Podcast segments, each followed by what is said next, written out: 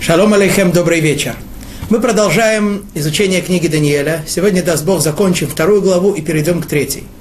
Но прежде чем мы продолжим, хочу ответить на вопрос, который поступил мне через э, Талдот Ешурун. Вопрос звучит примерно так, что я говорил на одном из уроков о том, что с человеком говорил какой-то голос – Человек спрашивает, уважаемый слушатель спрашивает, как же поступать, как же относиться к этим голосам, чтобы не нарушать законы Ноя, то есть э, заповеди сыновей Ноаха.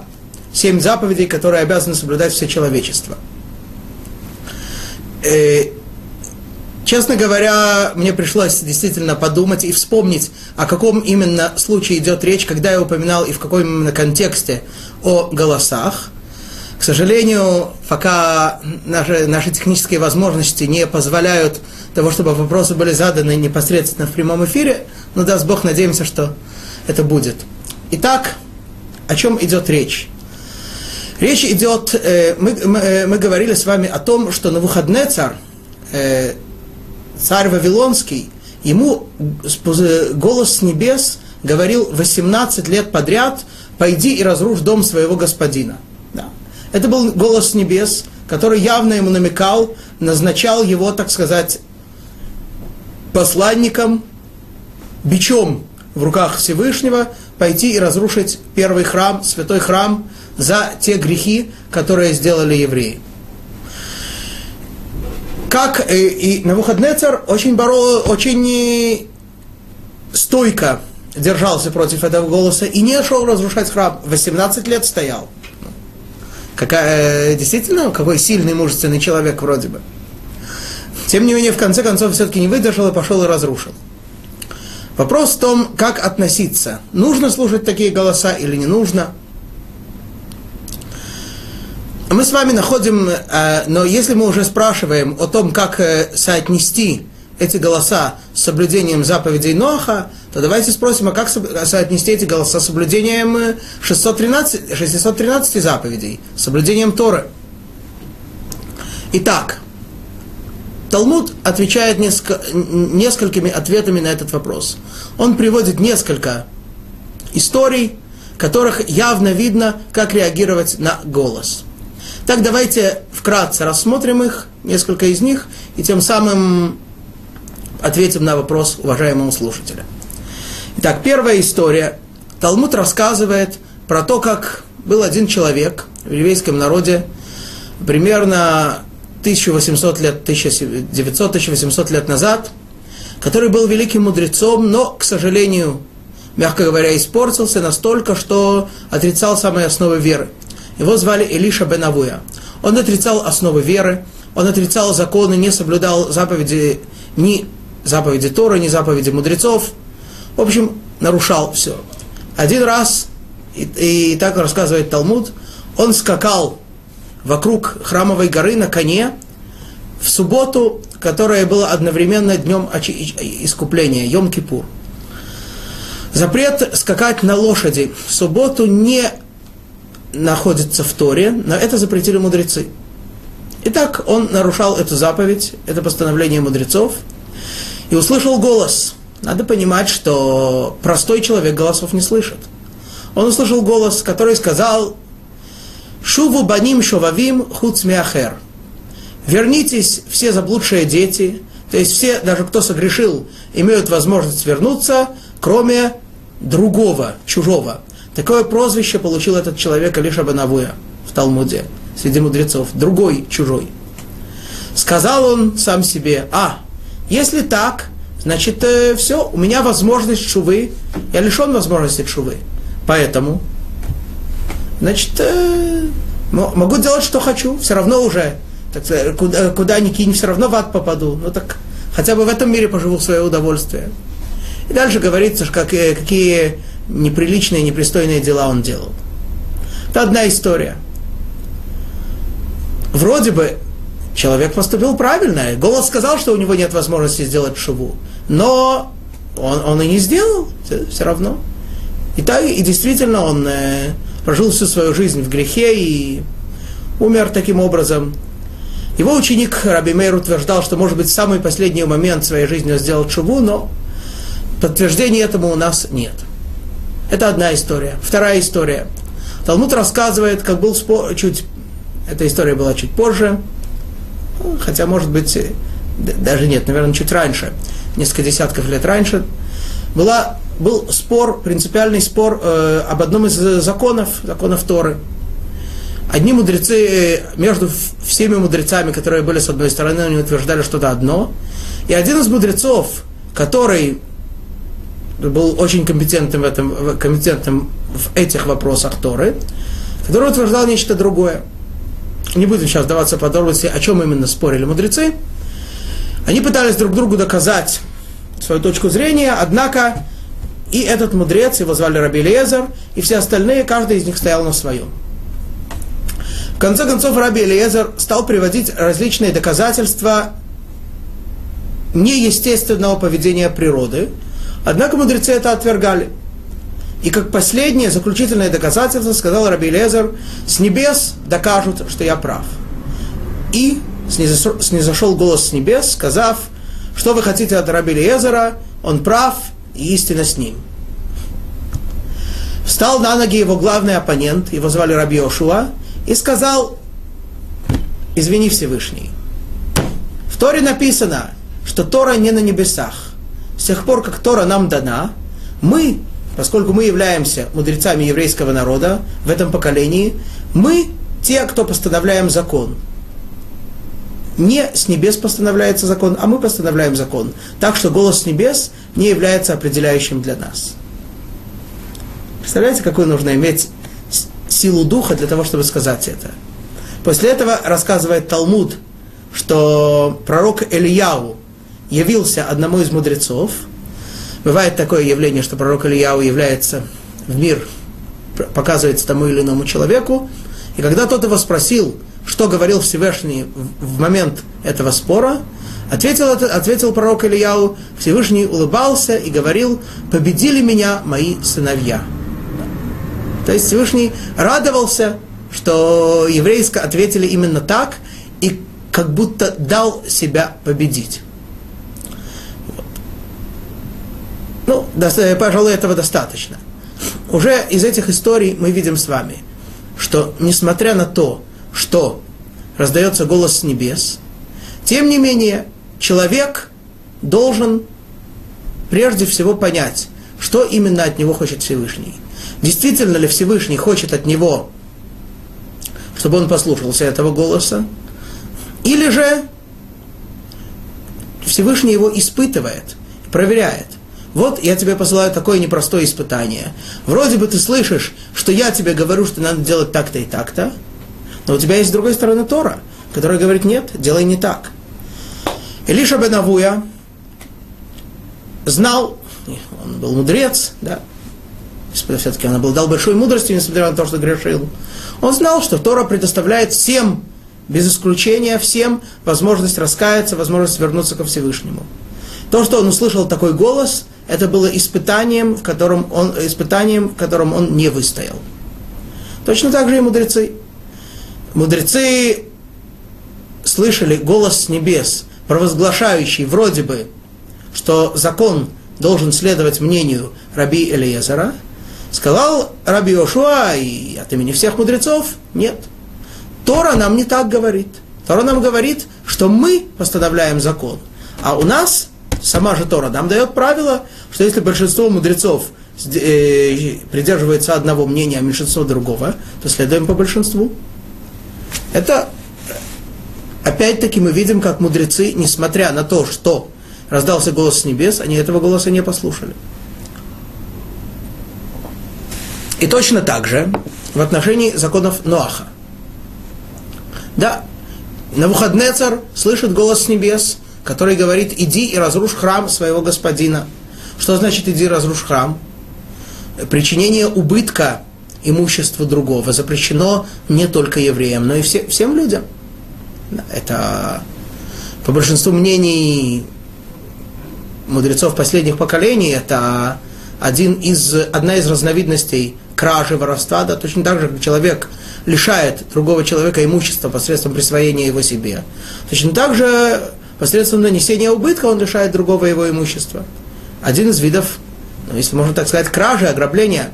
На самом деле слово «гезель» но как бы не совсем точно переводится как кража и ограбление, которое э, нам представляется в виду, что человек что-то взял себе. Вот. Э, тем не менее, это такой аспект. Это когда человек пользуется или уничтожает имущество того, кого, что ему не, то, что ему не принадлежит. Вот. Это то, что касается убытков. Кроме того, как мы знаем, э, в результате этого похода погибли многие евреи. Это явный запрет – одна из семи заповедей сыновей Ноаха не, запрет убийства. Реки крови были пролиты при разрушении храма. Ну. То есть на выходный царь слышит голос с небес, который велит ему нарушать заповеди Ноаха. Как в таком случае поступить? Опять-таки, если Тора говорит одно, а голос говорит другое, значит, это испытание, которое, в котором он, хотя и долго стоял, как мы видим, 18 лет, тем не менее, все-таки, в конце концов, не выдержал. И пошел и разрушил. Э, сразу ожидаю встречного вопроса. У нас вроде бы в Торе есть явный контрпример тому. Это наш отец Авраам. Всевышний заповедует Аврааму пойти и принести в жертву своего сына.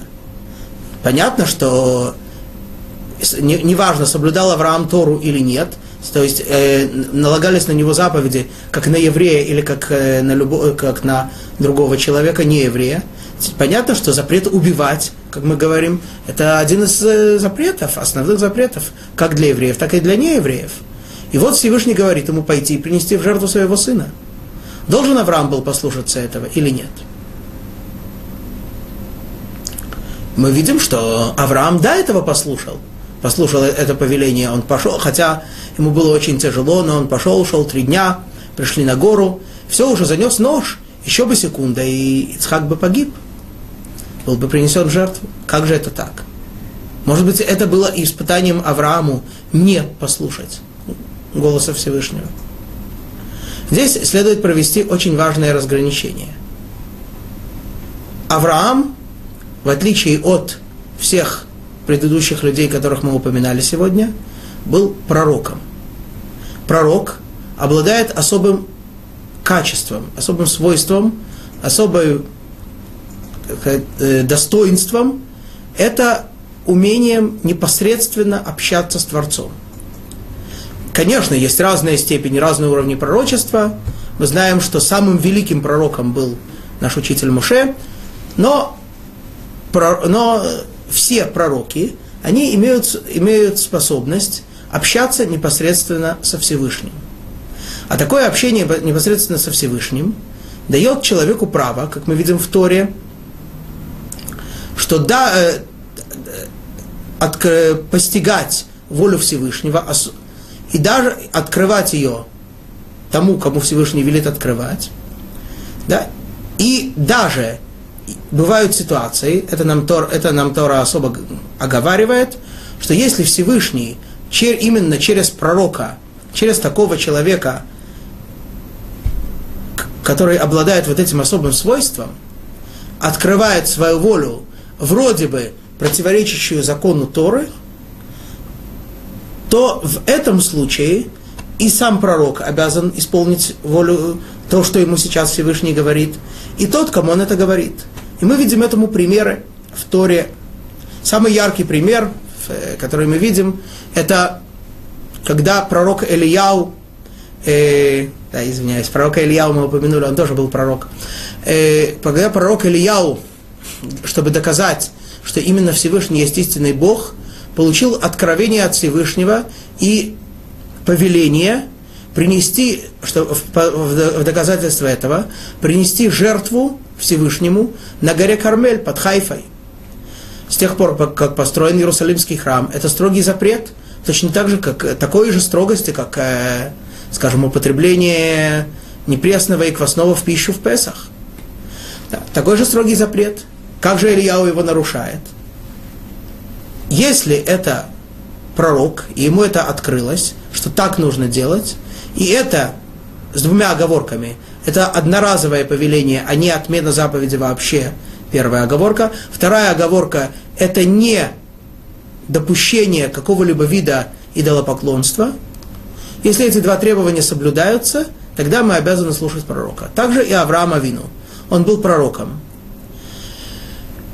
Описать пророка невозможно, потому что мы настолько далеки с вами от этого, что мы вообще себе не представляем, что это был за человек-пророк, как он жил, как он... Какой это был человек. Ну, чтобы немного получить о нем представление, скажем, что ступень, которую необходимо достичь пророку, это то, что сказал царь Давид, что я ощущаю перед собой Всевышнего постоянно. Я ощущаю присутствие Всевышнего перед собой постоянно. То есть человек живет в, такой, в таком ощущении, что ни на одну секунду он не забывает и не перестает чувствовать, что вот он находится в присутствии Творца. И, соответственно, все его действия, слова, мысли и чувства определяются этим ощущением – какой человек так может жить? Чтобы показать только, что это очень сложно, просто приведем в подтверждение слова одного из э, мудрецов Талму, э, Мишны, Раби Йоханана бен который, благословляя своих учеников, которые были тоже великими мудрецами, э, пожелал им, чтобы трепет перед Всевышним был у них на таком же уровне, как трепет перед человеком – Говорит э, Раби Йоханан Бензака, это очень сложно. Человек делает что-то нехорошее и, думает, ой, чтобы меня только никто не увидел. А Всевышний-то его видит постоянно. Кто так может жить? Кто может ощущать это постоянно? Пророк обязан так ощущать. Вот. Может ли не еврей быть пророком? Может быть, э, Навуходнецар был пророком, и в соответствии с этим получил пророчество разрушить храм? Нет. Единственным нееврейским пророком был Билам, и ему, в отличие от еврейских пророков, пророчество было дано просто так. Настоящий пророк, для того, чтобы стать пророком, должен очень-очень много над собой работать. Билам получил пророчество просто так, и мы знаем, что в результате этого он стал только еще хуже и много навредил. Вот. Так что на голоса нужно обращать внимание, но тщательно проверять, во-первых, является ли это голосом с небес, и во-вторых, не противоречит ли этот голос законам Торы для евреев и заповедям Бнейноаха для неевреев. Итак, теперь продолжаем вторую главу Даниэля. Мы с вами говорили, остановились на том, что Даниэль открыл сон на выходные цару, описал ему именно точно, что он видел, видел статую с золотой головой, серебряными, серебряной грудью, руками, плечами, медным животом, бедрами, э, э железными голенями, ступнями из смеси железа, из глина, э, железа и глины. И объяснил, что это значит, что это будет его царство, и потом три царства, которые будут следовать за ним, потом оторвется камешек, камешек, который будет символизировать еврейский народ – который будет символизировать открытие истины, приход Машеха и разрушит этот идол, то есть уничтожит влияние, духовное влияние тьмы на мир. Об этом мы с вами говорили. И вот, э, прежде чем мы только продолжим, еще хочу объяснить, чуть более под, а, подчеркнуть некоторую вещь. Мы видели с вами Э, мы только что сейчас в Торе читали отрывки, связанные с построением временного храма в пустыне Мешкана. Там используется золото, из металлов используется золото, серебро, медь, железо не используется. Мы здесь видим четыре металла, да, золото, серебро, медь и железо. Вот первые три использовались при строительстве храма, четвертое при строительстве храма вообще не использовалось. Более того, для построения, не просто не использовалось как материал, но даже как орудие для построения жертвенника, оно строго запрещено к использованию. И Тора, и Тора предупреждает, что если человек, строя жертвенник, вознесет на него железо, обтешит камень, то камень этот становится уже негодным. Почему? Почему такая принципиальная разница? Ну, конечно, можно сказать было, что, так сказать, это благородные металлы, они дольше хранятся, а железо, оно окисляется, оно ржавеет, оно теряет свой, свой вид, теряет свои свойства, но понятно, что этот ответ не годится, когда мы говорим о храме. Храм – это был источник жизни, там, упомянем только одну вещь, там золо, э, туда вешали золотые, сделанные из золота ветки, и эти ветки разрастались, давали листья, давали плоды, все было золотое. Когда-нибудь видели, чтобы золото росло на деревьях? Там это было, потому что там это источник жизни, там все растет. Поэтому, конечно, то, что такая проблема, что железо окисляется, это не, не, не та проблема, которая присутствует в храме.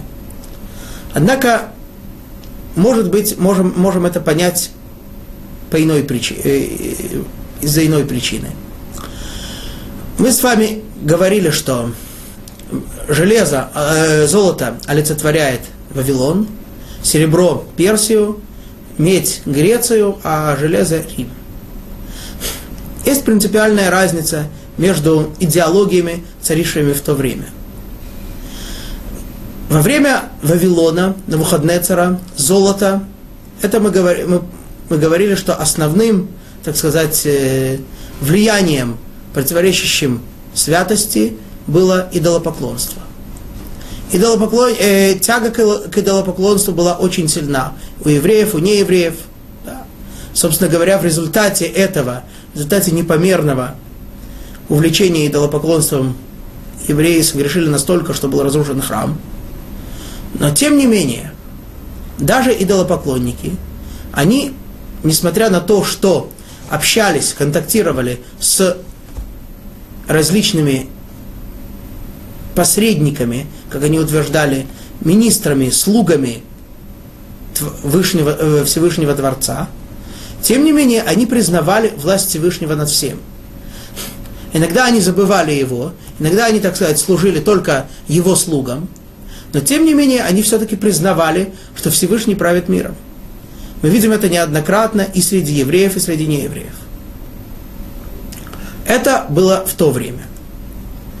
И также и во время серебра э, в Персидском царстве мы видим, что Ахашверош, несмотря на то, что он очень пытался каким-то образом обойти волю Всевышнего, тем не менее он все-таки боялся, он все-таки трепетал, все-таки знал, что если Всевышний что-то сказал, то надо как-то что-то сделать, чтобы не нарушить его слова, потому что мало ли что, он как он египтянам сделал, вот как он тем сделал, всем. Вот. То есть они все все-таки признавали, что Всевышний правит миром, и что народ Всевышнего – это евреи. Это было во время первого храма и в промежутке между первым и вторым. Во время второго храма, и это олицетворяет собой медь, Греция, основной идеологией, противоречащей, противостоящей святости – была, была идеология вообще отриц, так сказать, отрицания основ веры, отрицания вообще Всевышнего и возвеличивание человека как э, центр мира. Конечно. Теперь уже власть Всевышнего не признается. Теперь вообще Всевышний отрицается. Но, но, есть у этого и тоже одно достоинство, а именно, что или человек признает, что Всевышний правит миром, еврейский народ – это тот народ, который Всевышний избрал, и Тора – это есть его учение, его святая книга, которую он, дал, которую он дал, открыл евреям, а через евреев всему миру. Или же вообще все отрицается.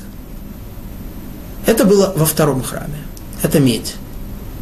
Однако, после того, как был разрушен второй храм, и, к сожалению, это, это, этот период продолжается до сих пор, изгнание, это сокрытие лика Всевышнего продолжается до сих пор, теперь, только после разрушения второго храма, могли появиться в мире такие идеологии, которые вроде бы не отрицают Всевышнего, которые вроде бы утверждают, признают Всевышнего и более того, отрицают поклонение каким-либо другим силам, на первый взгляд. Однако они подменяются, подменяют истинную веру какой-то ерундой, чепухой какой-то. Это христианство и мусульманство.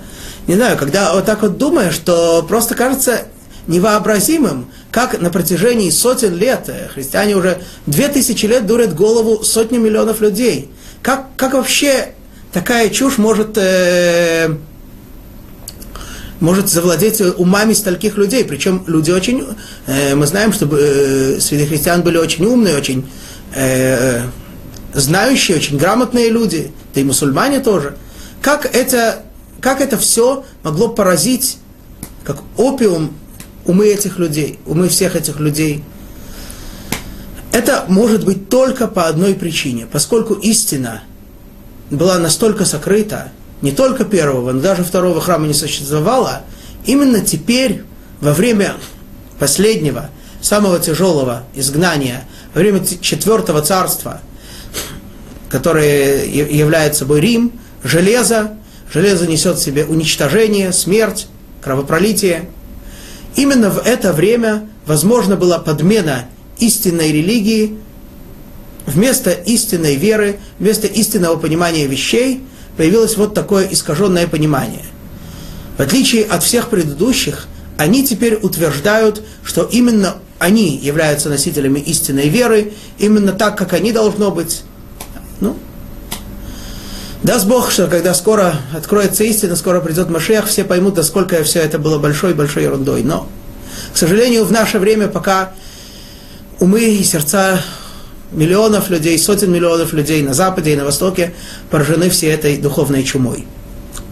Вот. И поэтому вот это олицетворение железа, да и глины, железо и глина не могло быть использовано при строительстве храма. И последний момент из сегодняшних предисловий. Мне был задан вопрос, что мы сказали, что Исав и Ишмаэль, западная и восточная цивилизация, они вроде бы противоречат друг другу. Но в то же время они, э, как, как же я сказал, что они очень похожи. Действительно, они противоречат друг другу. Хотя бы на это указывает хотя бы разница в используемом ими календаре. Западная цивилизация, христиане, используют э, э, календарь, строящийся только по Солнцу. Мусульмане же используют календарь, связанный только с Луной. В отличие от них, еврейский народ использует календарь, построенный как на, э, и на Солнце, и на Луне вместе взятым. В чем разница? Люди, которые, еврейские мудрецы нашего поколения, которые занимаются вопросами еврейской мысли, махшава, то, что называется, говорят так, что солнце, э, которым пользуются христиане, означает то, что оно просто светит, оно излучает свет, и оно само провозглашает, что оно источник света. Это христиане. Они создали, они вообще настолько далеко отошли, что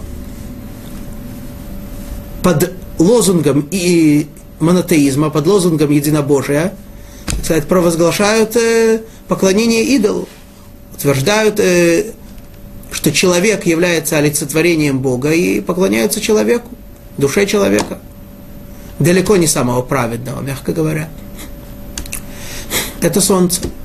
Мусульмане, они все-таки такого не утверждают. Они, они поклоняются Всевышнему, но не, не, не, так сказать, не обожествляя более никого. Но, но тем не менее, они не понимают его, тех истинных проявлений, которые открываются в этом мире. И это Луна. То есть они, не, они знают, что они получают свой свет. Они не сами излучают свой свет. Они получают свой свет от кого-то.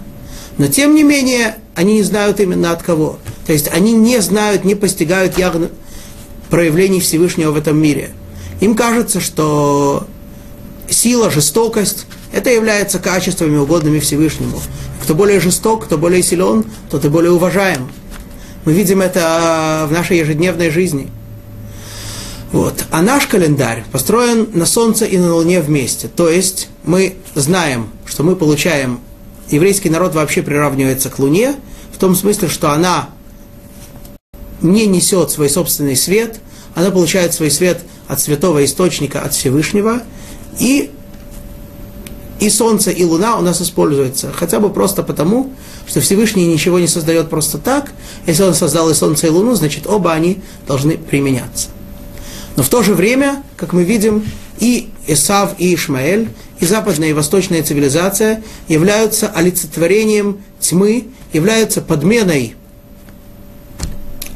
истинной веры, рукотворной, придуманной. Таким образом, этим они похожи к, к голени у этой статуи. Хотя одна из них левая, другая правая, тем не менее они похожи. Итак, на этом заканчивается предисловие. Продолжаем изучать книгу Даниэля. Вторая глава, 46 стих. Бедайн Малка Навуходнецар, Нефаль Аланпоги, Уль Даниэль Сагид, Уминха Ванихохин Амар Насаха Лей. Переведем. Тогда царь Навуходнецар пал ниц и поклонился Даниэлю и приказал принести дары и воскурить перед ним благовоние. Так, тот самый Навуходнецар, тот грозный Навуходнецар, который утверждал, что те, кто не откроет ему сон, будут уничтожены. Помните, он там описал страшную смерть, которой будут преданы все те, кто ему не разгадают сон. Теперь, а те, кто разгадают, получат дорогие подарки. Более того, теперь мы видим, что на выходный царь, когда ему открывается этот сон, и он видит, что это действительно точно так было, как ему и снилось, он не выдерживает, падает ниц перед Даниэлем. Величайший монарх, властвующий над всем цивилизованным миром, признает, что есть кто-то находится над ним. И мы говорили с вами, помните, мы с вами говорили, что на выходные царь, царство Вавилонское, царство на выходные цара, в отличие от последующих, признают, что его власть от Всевышнего. И вот теперь он падает ниц перед Даниэлем. Однако обратим внимание, что он делает при этом. Он не просто упал перед ним ниц, но он приказал принести ему дары, но здесь написано, и воскурить перед ним благовоние. Да, ну, Попросту можно понять, что идет речь о большом почете, который он оказывает ему. Ведь он обещал дорогие подарки тому, кто ему сон разгадает. Вот, он это исполняет. Более того, для уважения к нему он э, воскуряет перед ним какие-то благовония, какие-то приятные вещества, чтобы создать, э, чтобы как-то таким образом поблагодарить Даниэля. Видимо, так было принято в древние времена на Востоке. Однако мудрецы наши говорят более того, что на выходный царь, поскольку он, видя, как Даниэль все ему открыл, решил, что Даниэль является божеством. Он просто решил сделать из Даниэля культ, объект для поклонения ему. Тем самым он принес ему дары, которые переводятся, называется, э, в оригинале написано «минха». «Минха» мы как раз в нашей недельной главе читаем, это хлебная жертва, которая приносилась в храме. И вот на выходные царь хочет принести Даниэлю жертву. То есть, э, как бы сделать его как идола, как объект для идолопоклонства, как э, предмет поклонения, и принести ему жертву, а также воскурить ему воскурение. Даниэль этого не принимает. Даниэль это отвергает – не допуская того, чтобы ни в коем, никоим образом не осквернилось имя Всевышнего прежде всего. Ведь Даниэль неоднократно сказал, провозгласил, что Всевышний открывает сны, Всевышний наделяет меня мудростью, Всевышний дает все, и теперь, если Даниэль бы промолчал, это бы значило, что он признает, что он сам является источником чего-то, он сам может что-то э, постичь без воли Творца. И это, конечно, э, сделало бы его идолом, И более того, мы, мы далее увидим, что если бы, что даже несмотря на то, что Даниэль отверг принесение ему жертвы, тем не менее, само то, что Навуходнецар хотел это сделать, навлекло на него некоторую опасность. Пока не будем более подробно объяснять, о чем идет речь, увидим это на сегодняшнем уроке или на следующем. Итак, Даниэль, э, Навуходнецар хочет воскурить, принести жертву Даниэлю, Даниэль этого не принимает. И Навуходнецар говорит ему, ну что ж, если так, если ты не принимаешь, если ты, не, если ты отвергаешь то, что ты посредник между человеком, между людьми и Всевышним, то я признаю власть Творца. И так говорит Навуходнецар. 47 стих. Аней малка ле Даниэль, веамар, мин кшот ди элахон у элах элахин, ומרי מלחין וגלי רזין, די יחלתא למיגלה раза дна. Переведем. Воскликнул царь и сказал Даниэлю, «Воистину, ваш Бог, Он Бог богов и властелин царей, открывающий тайну коли сумел ты раскрыть эту тайну». Говорит Навуходнацар, я признаю власть Всевышнего, даже если я хотел тебя провозгласить божеством, и ты от этого отказываешься, но в любом случае не ты самый великий, а Всевышний, он Бог всех богов. Даже такой великий царь, как я, но Всевышний, он царь царей, не я правлю миром, он правит миром, даже такой мудрый человек, как ты, да, я же тебя не просто так выбрал во дворец, даже такой мудрый человек, как ты, говорит ему на выходный царь, это Всевышний тебе открывает все секреты, все тайны, и только благодаря этому ты смог раскрыть эту тайну.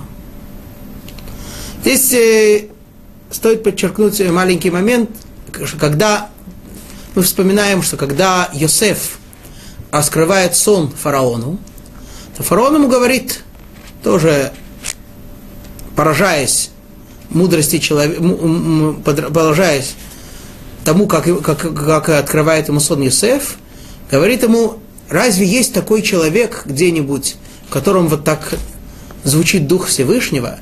После этого он ему говорит, когда после того, как Всевышний сообщил тебе всю эту мудрость, нет равного тебе. Да. Фараон вроде бы его хвалит, однако подчеркивает, после того, как Всевышний тебе все это сообщил, нет мудрого человека, как ты. То есть, есть такой оттенок, что, в общем-то, не то чтобы ты уж такой, э, что такой особенный человек, просто Всевышний тебе сделал подарок, он тебе это открыл. Примерно тоже говорит и на выход на царь. То есть, он признает, конечно, что не мудрый человек, и поэтому Всевышний ему это открывает, но он не понимает, насколько действительно человек должен работать над собой и удостоиться всего того величия, чтобы действительно получать откровение от Творца. Однако, все-таки картина пока у нас идеальная. Но Выходнецер признает власть Всевышнего над всем, хвалит, э, благодарит Всевышнего, падает ниц и благодарит Даниэля. И далее, 48 стих. Эдайн Малкала Даниэль Раби, Уматнан Рав Реван Сагиян Явлей, Вашлетей Алколь Мединат Бавель, Врав Сигнин Алколь Хакимей Бавель. Представляете, что он ему сделал? Тогда возвысил царь Даниэля, и дал ему большие и многочисленные дары, то есть э, и по количеству, и по качеству, и дал ему власть над всей страной Бавельской, и поставил его старшим над всеми мудрецами бавельскими. Сразу все посты. Да, и стал, э, точно так же, как Йосеф стал фактическим правителем Египта, также Даниэль становится фактически, фактическим правителем Вавилона. Точно так же, э, как Йосеф становится главным мудрецом Египта, также и Даниэль становится руководителем всех мудрецов – как это называется, президент Академии наук, что ли? В общем, да, это все, все посты сразу. И генеральный секретарь, и председатель президиума, и президент Академии наук, в общем, все сразу. Да. Помните, мы говорили, что на выходный царь обещал, что всем, кто ему откроет сон, он даст, даст подарки и окажет почет. Ну, мы видим, что он это выполнил по высшему разряду, ничего не упустил. Вот он назначает Даниэля таким вторым человеком после себя. И последний стих этой главы, 49 в Даниэль беа мин малка умани аль авидата ди мединат бавель лешадрах мейшах ваавед него в Даниэль битра малка. И попросил Даниэль царя, и тот назначил Шадраха, Мейшаха и Авейда Него вести дела страны Бавель, а Даниэль остался при царском дворе. Даниэль, пользуясь такой возможностью, просит на выходные цара о своих друзьях, да, Ханания, Мишаэля и Азария, просит, их, просит его назначить их э, руководить страной. А он сам остается при царском дворе и просит э, оставить его советником царя. То есть Даниэль, с одной стороны, хочет помочь своим друзьям, потому что действительно они находятся в, сейчас в изгнании, в Галуте, и он поскольку только благодаря всем им четверым ощущает Даниэль, именно благодаря молитве всех четверых открыл Всевышний ему сон, то по праву им полагается почет и слава, которую дает на выходный царь ему. Поэтому их, их на выходный царь, по слову Даниэля, назначает руководить страной, а Даниэль, к тому же, освобождает для себя время для службы Всевышнему – снимает с себя бремя э, э, всех э, дел и остается, так сказать, на одном из дел, приближенным к царю, советником царя, и тем самым и Даниэль, так сказать, у него есть свободное время, и, ну, и его друзья получают важные посты и получают положенную им славу. Ну, вроде бы картина идеальная, да? Насколько, настолько, насколько это возможно в Вавилонском изгнании, картина идеальная. Э, Даниэль и его друзья руководят страной. На выходные царь, величайший монарх того времени, признает власть и царство и превосходство Творца мира над всем. Чего еще ожидать? Вроде бы теперь уже скоро-скоро должна открыться истина, и скоро должен э, прийти Машех даже без э, того, чтобы проходить все предыдущие, все предыдущие этапы всех четырех царств. Да? Так нам кажется. Однако мы видим, что не совсем дело обстоит так. Так, начинаем с вами третью главу. На выходный царь Малка, Авад Цлем Дидхав, Румей Амин Шитин, Птаей Амин Шит, Акимей Бебикат Дура, Бимдинат Бавель. Царь на выходный царь сделал золотого идола. Здесь переводится идола, но я считаю, э, что лучше перевести статую, золотую статую. Почему? Потому что мы видим, что вовсе не очевидно, что это было идолом в полном смысле этого слова. Высотой в 60 локтей, шириной в 6 локтей, поставил его в долине Дура в стране Бавель. Дура это не по-русски, а Дура это на иврите. Да? Сейчас мы дойдем до этого слова тоже. Итак, Выходнецар сооружает огромную статую высотой примерно 30 метров. Да? Помните статую Иосифа Виссарионовича над Волгой? Ну, примерно такой же высоты была. Так, такую же статую сооружает на выходный царь, золотого идола. Только коммунисты все-таки люди были более прагматичные, они не строили ее из золота. Да? Мало ли что. А на выходный царь он был человек идеалист, он не считался с материалами, построил из чистого золота такую огромную статую. Говорят мудрецы, что эта статуя не выдерживала, не могла стоять. Она, поскольку была такая высокая, и подножие ее относительно было небольшим, материал был, с одной стороны, очень тяжелый. Помните, говорили с вами, что золото это один из самых, это материал, это металл, обладающий одной из самых больших плотностей среди используемых материалов. С другой стороны, прочность его невелика. Но такая, эта статуя не стояла, она постоянно падала. Покуда, говорят мудрецы, не привезли все золото, которое использовало, которое было вывезено из Иерусалима, и не, не отлили на подножие этой статуи, чтобы, это, чтобы держать, чтобы она не падала. И тем самым исполнилось одно из проклятий, которое говорил пророк Ехискель, что золото ваше будет для мерзости. И действительно, золото, еврейское золото стало подножием для мерзости, для этой статуи. Но вопрос, который у нас возникает, а зачем вообще он это сделал? Что это за статуя? Какой смысл она имела? Тут есть два основных объяснения. Первое. На выходный царь, как мы видим, был очень внимательно слушал сон, который ему говорил Даниэль. И ему было очень жалко, что теперь, после того, как э, он, он-то построил такое огромное царство, он хочет, чтобы его царство продолжалось вечно. А теперь что будет? Теперь э, пройдет несколько поколений, и его сменят персы, потом греки. Мухаднецар сказал, нет, это недопустимо.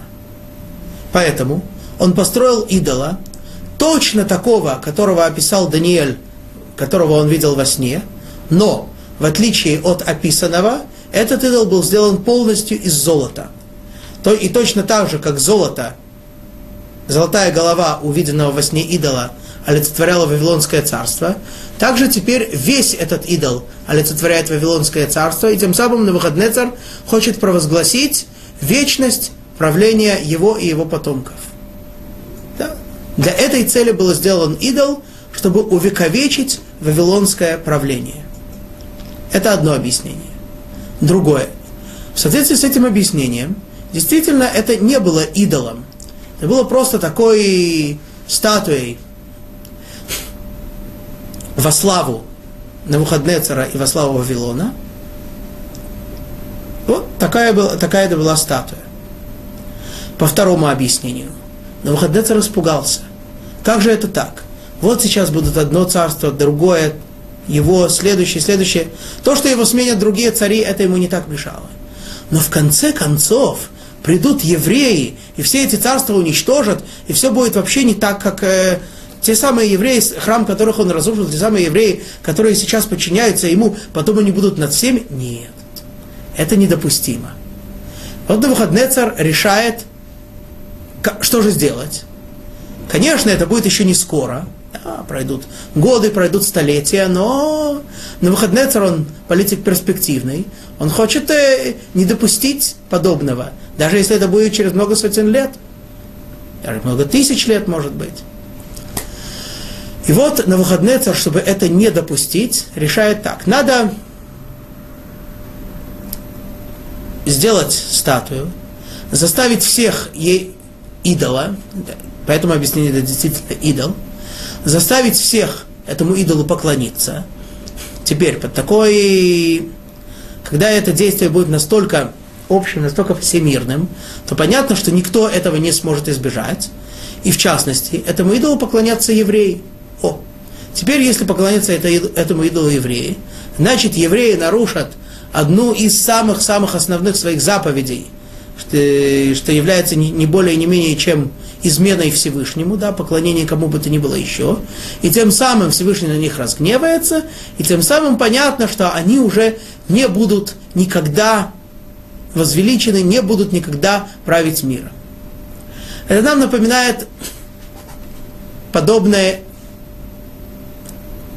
э, подобное действие, которое происходило не, э, много ранее, которое описывается в Торе, когда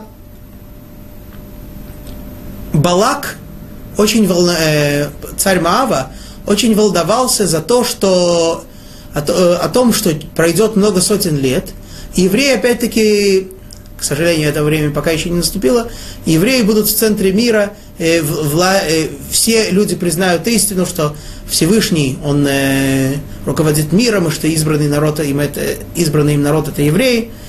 И вот э, Билам, колдун, пророк, так сказать, как, как мы сказали, получив пророчество просто так. Билам планирует и указывает на Навуходнецару на то, как ему, э, не извиняюсь, э, Балаку на то, как ему, что ему сделать, как ему ввести в грех евреев, тогда речь шла о другом грехе, для того, чтобы евреи, нико, чтобы Всевышний отверг их, и чтобы никоим образом не исполнилось то, что будет через много-много лет. Ну, и вот точно так же происходит и сейчас. Ухаднецар строит такую статую для того, чтобы... Как это понять? Только что этот человек провозглашает власть Всевышнего над всем, что Всевышний он Бог всех богов, он понимает, что тот народ, он сам, э, тот народ, который он, э, который он э, изгнал, тот народ, кровь которого он пролил, тот народ, храм которого он разрушил, это народ, избранный Всевышним. Он сам это все хорошо понимает. И вот теперь, несмотря ни на что, он идет и строит идола для той цели, чтобы евреев ввести в грех, чтобы сделать против того, что хочет Всевышний. Да? Будь то первое объяснение, будь то второе. Мы видим, что Будухаднецар строит эту, эту грандиозную статую, строит это сооружение только ради того, чтобы сделать не так, как хочет Всевышний. Ну что ж, что, что можно об этом сказать? Да? Э, человек может понять истину, может осознать, что все, что говорят, это правильно, однако, когда дело доходит до дела, жить ему хочется так, как ему хочется. Не хочется ему исполнять волю Всевышнего, хочется ему делать наоборот. Для этого он готов потратить огромное количество золота, вложить э, немалый труд, только ради того, чтобы сделать так, как хочется его величеству, а не ему. Итак, что же было дальше? Второй стих. Он выходне Малка шалах лемикнаш לאחשדר פניה, סגניה ופחבתה, אדר גזריה, גדבריה, דתבריה, תפתאי וכל שלטני מדינתה, למתי לחנוכת צלמה דיקים נבוכדנצר מלכה. Мои словечки. Давайте зачитаем перевод. И послал царь на выходные царь созвать сановников, военачальников, наместников, блюстителей закона, казначеев, советников, хранителей ключей и всех правителей областей, чтобы прибыли они на торжественное открытие идола, поставленного царем Навуходнецером. Созвали всех, всех, всех, всех, всех, всех начальников больших, маленьких, разных э, рангов, разных отраслей, всех, всех, всех, всех, всех собрали. Всем послали, всем велели собраться на торжественное открытие статуи. И что же? Третий стих. Бедаин, и снова перечисляются все-все эти титулы. Бедаин Митканчин, Ахашдар Пная, Сигная, Уфахавата, Адаргазрая, Гдаврая, Детаврая, Тифтаей, וכל שלטוני מדינתה לחנוכת צלמה דהקים נבוכדנצר מלכה, וקיימין לקובל צלמה דהקים נבוכדנצר. Итак, все эти собираются, снова они перечисляются, тогда собрались сановники, военачальники, наместники, блюстители закона, казначеи, советники, хранители ключей и все правители областей на открытие идола, статуи, которую поставил царь Навуходнецар, и стали они против идола, поставленного на выходные царам. Итак, это стат, э, все собираются и стоят на площади перед огромным этим идолом. Наверняка, пока он покрыт, пока еще никто ничего не видит, что такое, потом должны торжественно сдернуть с него занавес, как покрытие, все должны его увидеть, и Сейчас увидим, что будут делать дальше. Так они все собираются на площадь перед идолом. Да. Недостаточно было на выходные цару, чтобы все они поклонились ему у себя на местах. Почему? Потому что тогда, во-первых, э, надо было бы попросить не только начальников, а вообще всех поклониться. А во-вторых, э, это не было бы так э, явно видно. Поэтому их всех собрали вот здесь, чтобы все вот здесь ему поклонились. И что же? Четвертый стих. Вехароза карей бехейл бехайл лехон амрин амемая умая величная. И глашатай провозглашает громогласно народы, племена и языки, вам объявляется. Здесь употребляется вроде бы синонимы народы, племена, языки. Имеется, о чем на иврите это первое слово это ам, второе слово это ума. В современном иврите эти слова являются полными синонимами, однако в святом языке есть между ними некоторая разница. И здесь э, есть разные мнения. Одни комментаторы говорят, что Ам – это народ, у которого есть уже устоявшаяся система э, божества, веры, религии, законов религиозных. Ума – это народы, у которых эта система еще нет, или вообще, или вообще нет, или не устоялась. Да. Другие комментаторы говорят, что Ам – это народ, который объединяется в соответствии с э, властью, вла, когда, единая власть, которая объединяет народ. Ума – это сообщество людей, которое объединяется религией. И лишная лашон – это сообщество людей, которое объединяется одним языком. И вот всем этим объявляется всем, всем, всем, всем народам, всем племенам. Пятый стих. Бейдана дитишмеун калькарна машрокита катрос сабха, псантерин, сумфония, вехол зеней змара, типлун ветизгедун лицелем дагва, диеким невуходнецар малка. В то время, когда услышите вы звук, звук роба, рога, трубы, лиры, свирели, цитры, тимпана, сколько инструментов, и других музыкальных инструментов, а также электрооргана, если был в то время, подите ниц и поклонитесь идолу золотому, которого поставил царь на выходные царь. Итак, все, все, как только зазвучат фанфары, затрубят трубы, в это время все должны пасть ниц и поклониться этому золотому идолу. Зачем это делается? Ну, понятно, что если это идол полном смысле этого слова, это идолопоклонство, то, несмотря на то, что на выходные царь хотел, чтобы, собственно говоря, э, поклонились ему евреи, все это делается ради евреев, но сказать одним евреям поклонись как-то неровно получается, не демократично. А теперь, так сказать, э, под эгидой всемирного все государственного поклонения этому идолу, в числе других поклонятся евреи. Точно так же, как э, христианские миссионеры.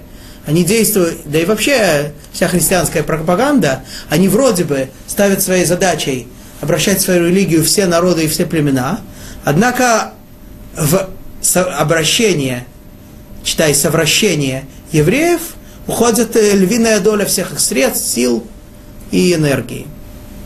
Вот. Ну, понятно, так же и здесь было. Вот. А зачем, э, но если мы говорим, что речь идет о, о том, чтобы царство Вавилона продлилось навек, чтобы никто после него не был, никаких других царей, то чем это поможет? Ну, видимо, надо понимать, что как только другие, как только все народы, это вот так вот, а ты, все начальники, все представители власти от имени всех народов поклоняться этому идолу, тогда это в сознании, в умах и в сердцах закрепится настолько, что никто никогда в жизни не посмеет бунтовать против Вавилонского царства. И надо полагать, что это действие будет повторяться, может быть, каждый год или хотя бы раз в несколько лет. Ну, так, такой был указ, такое было провозглашение. На этом мы с вами заканчиваем сегодняшний урок. И даст Бог э, через неделю встретимся с вами э, буквально за несколько дней до Песаха, в следующий четверг, 19.30 по иерусалимскому времени. Шаббат шалом, вехоль тув.